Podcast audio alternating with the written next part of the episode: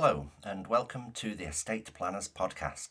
My name is Anthony Brinkman, and this is the place for will writers, estate planners, and solicitors that are interested in learning the tips, tools, and technicalities to best help their clients. This is episode 6, entitled Follow Up.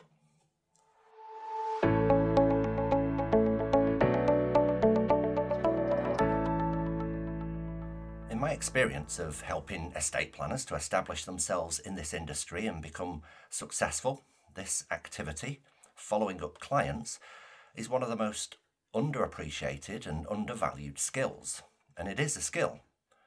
Like any skill, it requires some practice and dedication to perfect. But it's got to start with the right viewpoint.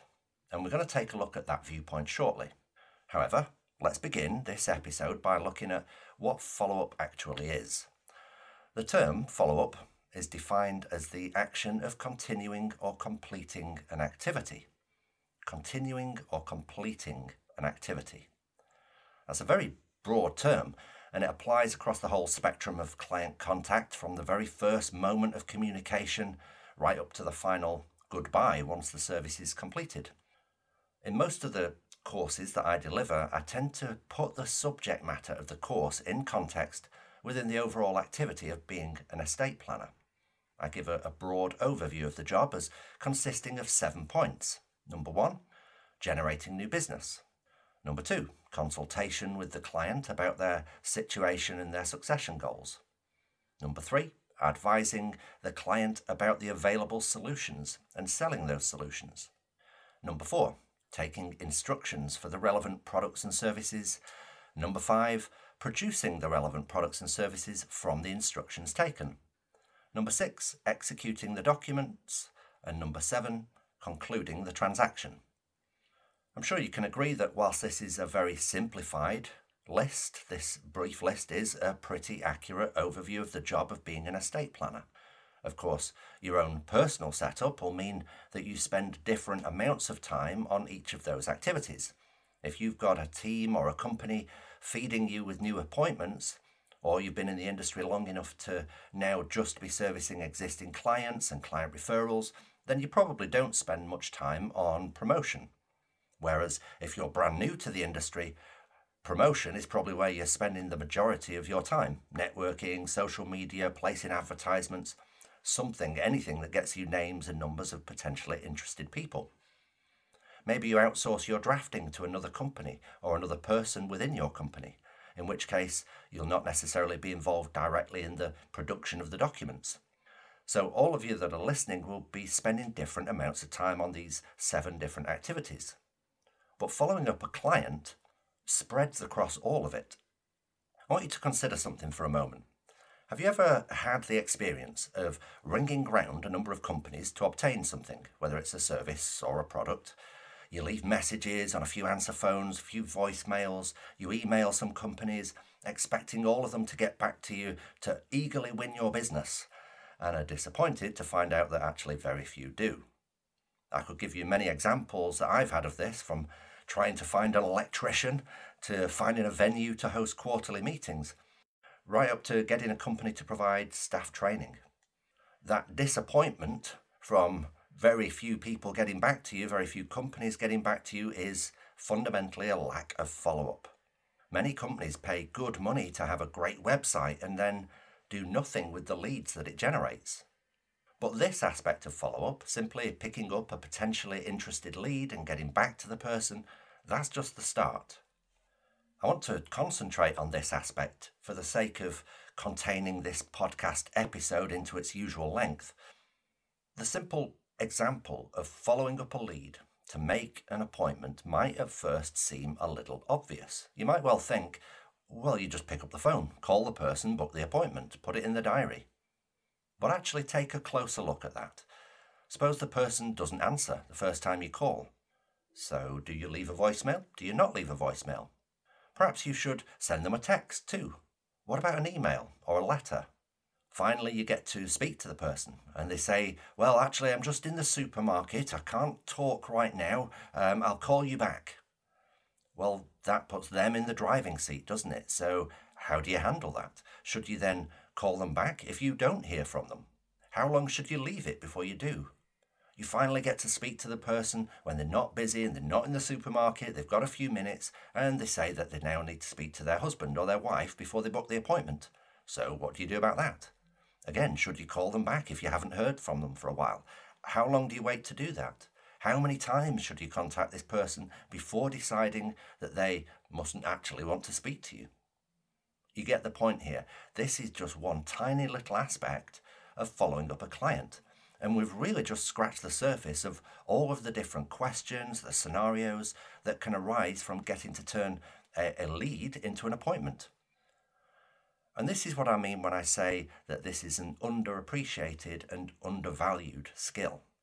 According to a, a range of studies, mainly from America and covering a number of different industries, there are some quite surprising statistics that relate to follow up. The first of which is that 47% of salespeople or companies never actually made the first contact. And that's like those examples that I gave earlier the electrician, the venue, the training companies. They never actually made that first contact. They didn't follow up to find out what it was that I needed and wanted. The next statistic is that 26% of salespeople never made a second contact. Here's another one the first company that follows up a lead is 248% more likely to convert the person into a customer. That's the first company. So, just as with the various ring arounds that I made there, there was the electrician, the venue, etc. The, the first one that actually gets back to me, they're 248% more likely to convert me into a customer than the second person who phones. How about this statistic in this age of speed? Following up in the first 60 seconds after contact increases conversion by over 500%. Now, bear in mind, these statistics are across a range of industries. If we were to isolate estate planning as an industry and conduct our own survey, we might find some variance in those statistical figures, but you get the point there. First contact 47% of salespeople never actually make that first contact. I would imagine there's something similar in our industry. 26% of salespeople never make a second contact. There we have the situation where you might well have phoned up the person to say, Hi, you've um, inquired about a will let's say on the website, you've, you've inquired about a will on the website. Uh, I'm just phoning to see what it is that you need and want. And the person says that they're looking to make a will. Uh, they maybe ask the price. Uh, and you give them the price, you answer a few questions, but then that's it. You kind of don't, you then don't make that second contact. So, whilst there might be differences in our industry, or indeed in, in the UK, because as I said, a lot of these studies come from America, the fact is that the similar type of orders of magnitude of those statistics will certainly play out. Now, at the beginning of the episode, I said that the first thing to be addressed was actually your viewpoint about following up clients. I personally had something of a wake up call about this subject a few years ago because in the first couple of jobs that I had, the companies that I was working for treated following up a lead very seriously it was utterly unthinkable not to follow up a client that was interested. Unthinkable. So, having had that type of indoctrination in my early working life, I had the expectation that everyone treated potential clients that same way. That the viewpoint of any company, any person in a sales or customer service role would treat the interested individual like gold and would diligently, quickly follow up and wouldn't let go of that lead until they'd booked an appointment. This wasn't due to any kind of desperation or some greedy desire to get the sale, but was a genuine desire to help the person avail themselves of a service that they'd expressed an interest in and that we could provide. The viewpoint was one of simply not wanting to let that person down. Obviously, there would come a time when you would want to stop chasing a lead. If the person actually says that they've been to another solicitor's firm, they've had their will made, they don't need your services anymore, then fine. But even then, even then, because of that viewpoint, I'd be inclined to see if they wanted me to review the will that had been done, or see if there is anything else that they need to complement the service that they've received elsewhere. Perhaps they need to use our storage facility had they also had lasting powers of attorney done? Would they like us to send them a reminder in a few years to review their circumstances as things change? There have been times when this extra couple of questions have yielded some surprisingly beneficial results. I recall one client who had made an inquiry, they'd actually booked an appointment, but then they cancelled as they found out that they could get a free will done as part of their employment benefits package. I'd responded by saying, Hey, no problem, I can't compete on price with free. I could possibly compete on service, but I totally understand and I appreciate you letting me know before the appointment date. Thank you. Is that appointment actually booked in? Do you have an appointment for that um, will to be made? They said that they did, and it was going to be in a couple of weeks. So I offered to come and take a look over that will once it had been made for free. They initially said no, but I figured it wouldn't do any harm to ask one more time. So I said, Well, look, that's fine. I don't want to waste your time. But for me, it's never a waste of time, as it's always beneficial to review another firm's work. And it's a point of professional interest as much as anything else to see the quality or maybe lack of quality in some cases. So, again, I really would be happy to pop out and spend a quarter of an hour with you in a month or so. And the person actually agreed with that. So I went out to see them, and the will that they had done was frankly pretty terrible. I ended up helping them put the right will in place, and they've remained a steadfast client ever since. In fact, they've been a very good referrer of other business since that time. So let's take a look at a few mistakes that you can avoid in following up clients. Perhaps the most basic mistake of all would be just not making the call. In my experience, it's to do with your own doubts and your own considerations that are the main reason for not making an initial phone call. You kind of talk yourself out of making the call by thinking about it too much. What if they don't answer? It's only been two days since the last call. Uh, I'm sure that they said that they were going on holiday about this time. It probably isn't the best time of day for them. Look, these are your considerations. Just make the call. Make the call even though you don't know what to say.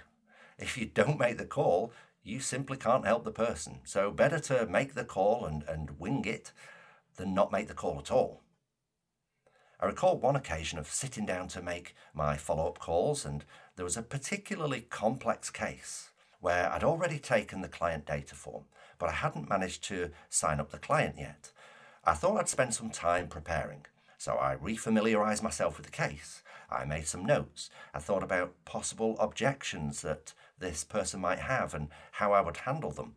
I made some more notes. I thought about a few more possible objections. And I started to think that I might actually need a bit more time to prepare.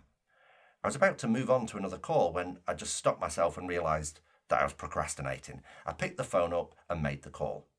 And it turned out that they were totally ready for an appointment. Most of the time, you just need to pick up the phone and call. The more time that you spend thinking about it, the less likely you are to actually pick up the phone. So just pick up the phone, call the person, and get on with it. The next mistake could be waiting too long. You know what it's like. You don't want to appear desperate, you don't want to hassle the client, so you leave it for a while. A while becomes a week, becomes a month before you get back in touch with the prospect, only to find that they've then gone to another solicitor. So don't leave it too long before making that next call. If the client is going to think about it or asks you to give me a call in a week or so, put a note to call them in a couple of days. There can be creative ways to follow up your client so that you've got good reasons to call them, but don't leave it too long. Telephone calls, emails, texts, letters, any form of contact should be done regularly and relatively intensely. Obviously, you don't want to overwhelm the prospect, but if it isn't urgent for you, it won't be urgent for them either. They need help to put their affairs in order, and you're the right person to do it. So, if you leave it and they go elsewhere, potentially get poor or overpriced service, then you're opening the client up to something that you could have done better. So do the person a favour and follow up regularly. The next mistake would be not including enough variety in your follow up. There needs to be variety. If you keep calling the person with the same script or the same question, then you're probably going to get the same answer. Hi, would now be a better time for you to make an appointment to look at your wills? Uh, no, not right now. Okay, I'll give you a call in a week. Hi, would now be a better time to have an appointment to look at your wills? No, not right now. Okay, I'll give you a call in a week. this could go on forever. You need to introduce some variety. If the same script or same question isn't working, then try something new. Hi, I know we've spoken a few times and we haven't quite found the right timing to look at your wills, but we've got an offer at the moment and I don't want you to miss out. So I figured we could get together at some point soon. Uh, can you perhaps make it this week? That would be a variety, wouldn't it? That would be a change from your earlier attempt to find a decent time to get together with the person. How about this one? Hi, I've got a client to see later this week, and they're like a couple of streets away from you. So, are you, how are you fixed for Thursday morning? If you can spare half an hour, perhaps at about half past nine? The reasons should be genuine. I'm not saying that you should lie or make things up.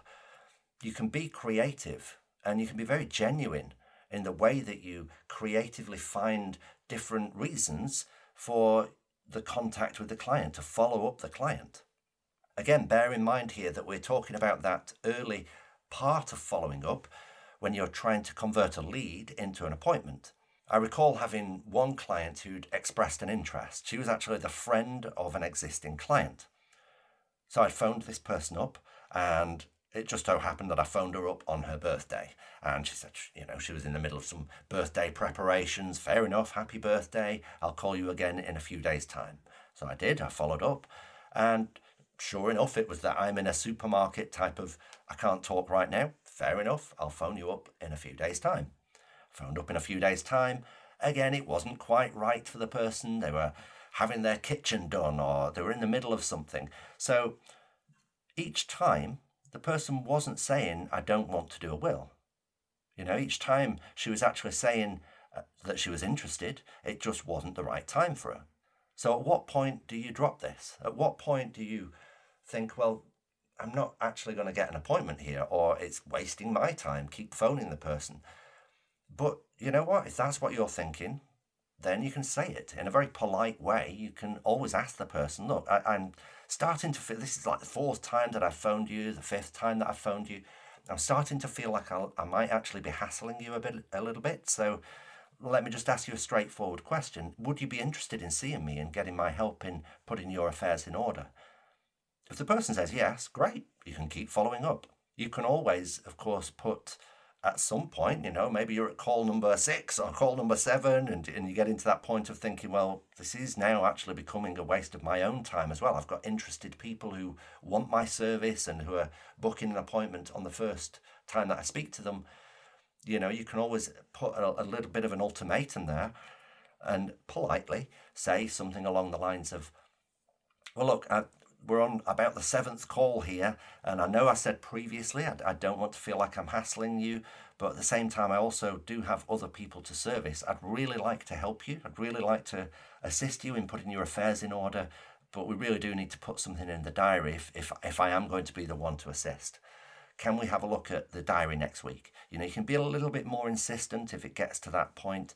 You can still do that politely. You can still do it in a way that makes the other person feel important. You're giving them that importance. This is a, a, genuine thing, isn't it? You don't want to be fake in, in what you're saying, in the follow up that you're doing. You can be genuine about that. The next mistake would be not collecting data. During your follow up calls, you're bound to get those little bits of extra information about your prospect. They're going on holiday to Scotland. Their dog is called Rex. They have a kitchen refit that they're doing. All these apparently meaningless little items of information actually start to build a picture of the client and their situation. You should be logging that information in your database, in your CRM, uh, client relationship management software, whatever it is that you're using to store information, you need to collect that so that that picture is being built. You need to be logging the information down. So when you do call the person for the eighth time, you can ask them about their holiday or see if their new kitchen is making their life easier. It shows your interest in the person, it builds the relationship. The next mistake had been not storing, not organizing data. You have to have some system, something to log information about the client and your follow up actions. That can be as simple as a straightforward Excel spreadsheet. In fact, I know that that's what a lot of people use.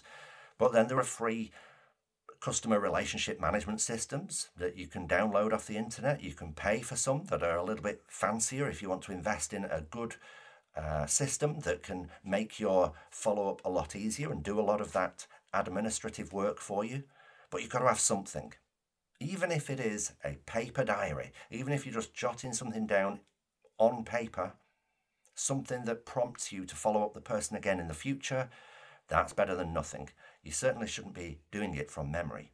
So, those are some of the key mistakes that you can make and ways to avoid them. This episode is just about as long as I want it to be, and there is a whole lot more to this subject that I do want to share with you at some point.